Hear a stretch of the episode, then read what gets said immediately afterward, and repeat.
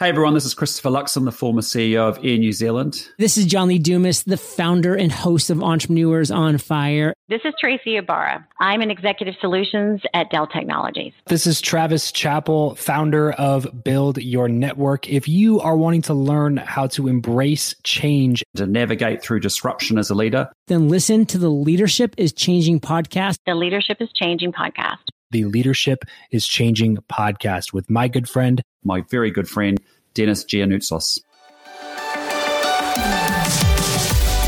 Welcome to Leadership is Changing. Each week, we and our guests provide information and insights through exploring leading change. This is taking your leadership to another level by finding the balance between executive excellence and personal well being through stories that inspire real change. It's time to adapt in our fast moving world when leadership is changing with your host, Dennis Giannoutsos.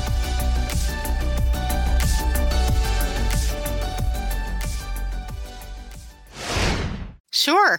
So when I talk about my career, I kind of always hear that one line from the Beatles song, The Long and Winding Road, right? Playing in my head. My first job out of college was as a school picture photographer and as huh? a territory sales rep. And so I kind of grew up in sales. So I, I, sort of fell into leading sales training programs almost by accident. Uh, mm. I joke sometimes that uh, I got into sales training because I can write a complete sentence. Um, I earned a degree in English. One of the things that happened after doing some sales training was I moved into program management uh, during a period of major consolidation in the wireless telecom industry. So we went through six mergers and acquisitions in 18 months in the company that I was working for, and I was a program manage- manager in that environment. After that, I shifted back into sales operations and marketing roles, where I really remained focused on learning and development and uh, enablement. I've really only been in HR for the past six years or so. Right. Right, right. Okay. And so how did you actually get into leadership into leadership itself? Yeah, so, you know, the M&A work that I did as a program manager, um, it was incredibly rewarding. I never wanted to to be a people manager, right? I, I loved doing the uh, the program management, the relationship management.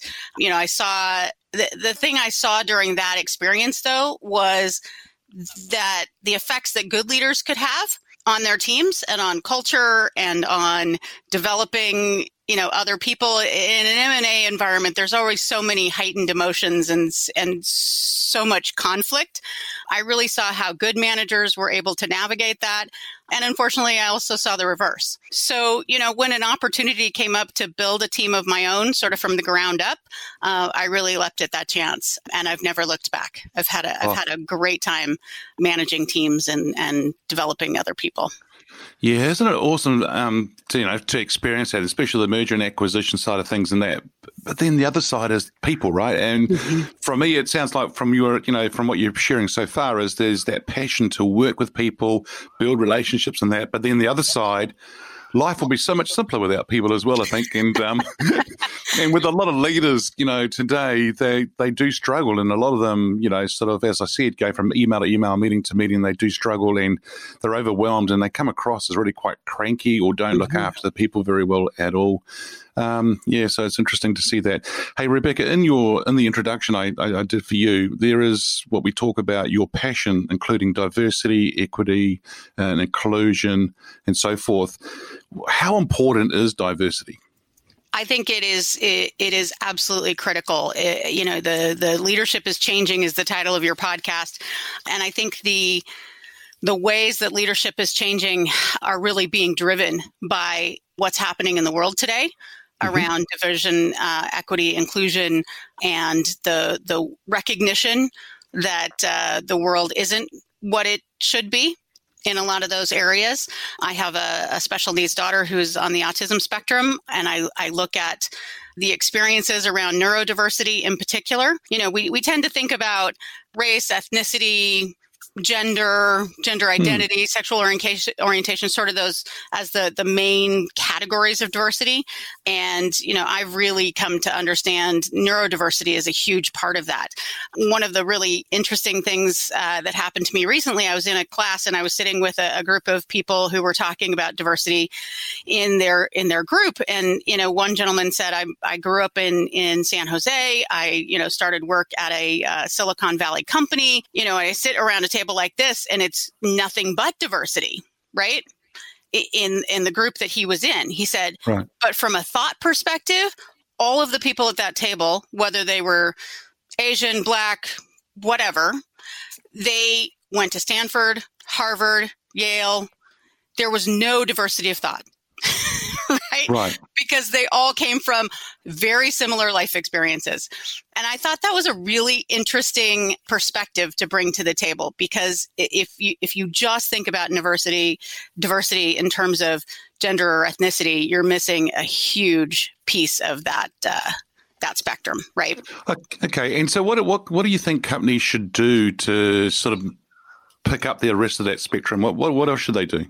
Yeah, so I think there's a, a, few key things that they can do that that a lot of companies are already doing in terms of hiring, right? Not just looking for talent from specific colleges or universities, not just looking for male or female talent, really trying to to bring in a, a broad uh, group and broad representation from the, the broader uh, community. The other thing that I think is on leaders less than it is on companies mm-hmm. is to push themselves to have diverse teams, right? right? And diversity in, in many forms, not just ethnicity or gender, right? And, you know, there's studies that show that that sort of diversity is, um, it, it doesn't feel good because you're not in a, um, you're not in an environment where people are like you, right? Right. And so it always feels like the work is harder, but the outcomes are better, right? Mm. And so mm. I think I think leaders have an obligation to to really think about who is it that I'm putting on this project team or who is it that I'm bringing into my own team hmm. and what are the different perspectives that they will bring that will right. help us be better. So Yeah, yeah. Yeah. So I think it'd be a rich experience for both uh, the individuals, but also for the leaders as well, by the sounds of it, if they if they do go down that track and and think about things a little bit more. But I mean, that's probably a novel idea, probably for a lot of leaders, is to take time out to think. Um, yes. Yeah, yeah. So that'd be pretty cool for them to do that. Yeah, because there's there's such a like bias uh, in leadership, right? If you if you have a team of people and you know you have a project that needs to get done, you tend to hand it off to the people who are like you because you you have a higher degree of trust that they're going to get the job done. And I think we have to take a step back from that as leaders and say, okay, is this project something that I would struggle with? If so, then handing it to somebody who would handle it like I would is probably not the right solution. no. Probably right? get the same result. Yeah. I would, they would probably get the same result. They would probably have the same frustrations that I would have. Right. So really thinking about the problem and who is the best suited person to solve that problem. If I need somebody who's deeply analytical because it's a deeply analytical problem, I'm not going to pick somebody like me. yeah, and do you, do you think it's uh, for a leader to be able to go and do that? Uh, that's quite bold, and they'll have to have courage sometimes to be able to do that. Absolutely, absolutely, yeah, yeah. yeah. Yeah. Mm-hmm. And they have yeah. to know their teams, right? If you don't know your team and you don't know the strengths of the people on your team or even the strengths of people outside of your team that you could bring in, you're going to fail, right? You have to know your people and their strengths. There you go, leaders. There's the challenge. You've got to know your team. You've got to know others outside of your team and their strengths and bring that into your team uh, or even to projects, initiatives, and things like that. But, you know, be bold. Have the courage to be able to go out and do that, which is wonderful. And what Rebecca is sharing here with us today. Yeah, a little bit about my background. So I um, I love business. That's that's my thing. I really do love business. Grew up in a in a family um, where business wasn't the thing. Uh, it was uh, going and um, you know getting a job and doing that sort of stuff. But I, I always had a passion. I, I saw my uncles or no, my, my grandfather, my great grandfather. They owned farms and uh, they worked really hard and, and you know were very successful. Uh, and then you know I went to school and I didn't really enjoy school, um, hmm. but I didn't mind hard work because I'd go to the farms and I'd work hard. Uh, and my dad, he was in a one job for 47 years at the freezing works, and um, And uh, so, yeah, I, I didn't really see, I wasn't really around business people at all. But as soon as I got into sales and marketing, I kind of saw that there was another way, another way forward. And uh, really, you know, went to school, went to school to eat my lunch and play cricket. Uh, and I wasn't really a good reader. You know, I had kind of didn't understand why uh, you had to read certain books that I couldn't even pronounce, pronounce the words, like the you know some of the Shakespeare stuff and some of the you know Animal Farm and all this sort of stuff. So I didn't read a lot, and my life kind of changed when I was in. I was actually in London. I was working for a guy uh, who had a building company where me and my friend Dean had made him a lot of money, and he invited us to come to Spain for the for the Christmas holidays.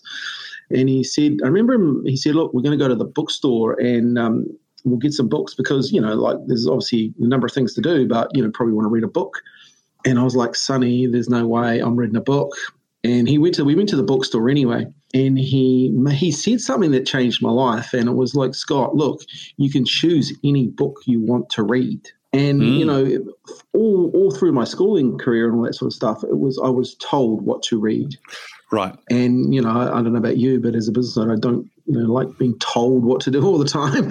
Um, yep. But it, it, made a profound difference. And, and, I, and it was really interesting. I wasn't really into basketball at all, but my, all my mates had played basketball. But I saw this book by Dennis Rodman, uh, As Bad as I Want to Be. And he played for the Bulls. And he was kind of like the, I guess, the, the guy that was different um, and I read this book, and it just opened my eyes to another world that was out there, and how you could actually educate yourself on on everything that you wanted just by reading books. And that led my passion for reading books, and got me into sales and marketing, got me to where I am today. And you know, just I think you know, I think uh, you know, Sonny, for that time, he really did change my life. He probably didn't even know that, but it but it really has made a significant difference.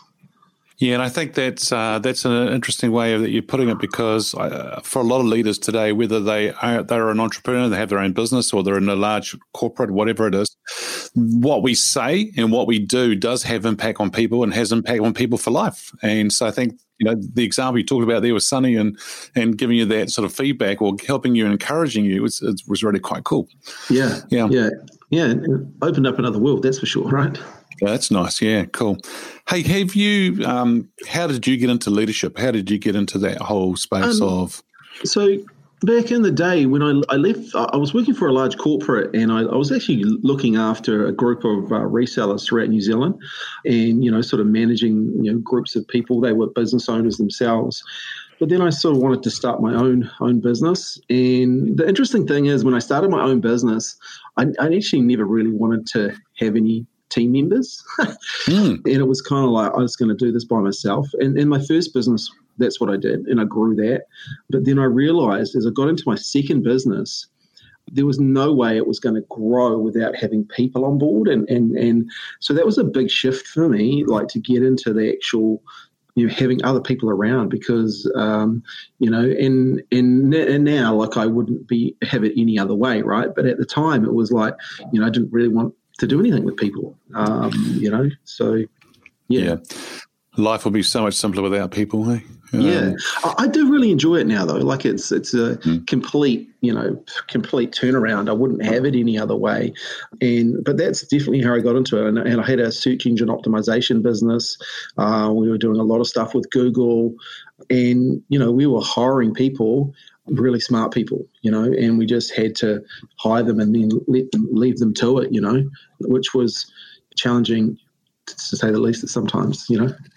Yeah, and you're right. I mean, and that's what we said in your introduction, right? Hire the best people you can find, and then get out of their way. And I think totally. that's getting it, getting out of their way is a big thing, right? Because we can get in their way, and we have to definitely get out of their way, for sure. Hey, Scott, who's your favorite leader? Now, this person could be alive or from history. Who's your favorite leader and why? I love, like, uh, Jim Rohn was a real leader for me. And, and I really, the reason I loved it was his philosophies were so simple. Work harder on yourself than you do in your job. You know, it was like that's something that really sung to me. You know, like work harder on yourself. Um, don't wish it were easier, wish you were better you know and and so he he like he has led me over the years never met him personally but have met him you know through my ears and through the written book he was something he was someone that really led me and what i liked about what he was talking about is he he he talked about things and gave stories and examples and metaphors. And I, yep. I really, I really like his thinking um, and how he would challenge um, you. Uh, and I think that's what, as a leader, that's one of your jobs is to challenge people as well. Um, so yeah, Jim Rohn for me would be be someone who who really stood out. Um, I, I, still to this day love listening to him. You know, I, lo- I love the way he speaks, huh? And yeah. um, and then his voice and and the way he says things towards the end of a sentence. It's really yeah, of course, of course. yeah, you know, because yeah. because he, he, his mindset, and I think as a leader, that's something that you should be sharpening as much as you can. You know, um, yes. you know your mindset and bringing what you bring to the game. So yeah, Jim Rohn, world class. Thank you for listening to this episode of Leadership is Changing with your host, Dennis Giannoutsos. Each week, we and our guests provide information and insights through exploring leading change, inspiring executives and leaders to adapt and lead a bigger game in a fast moving world.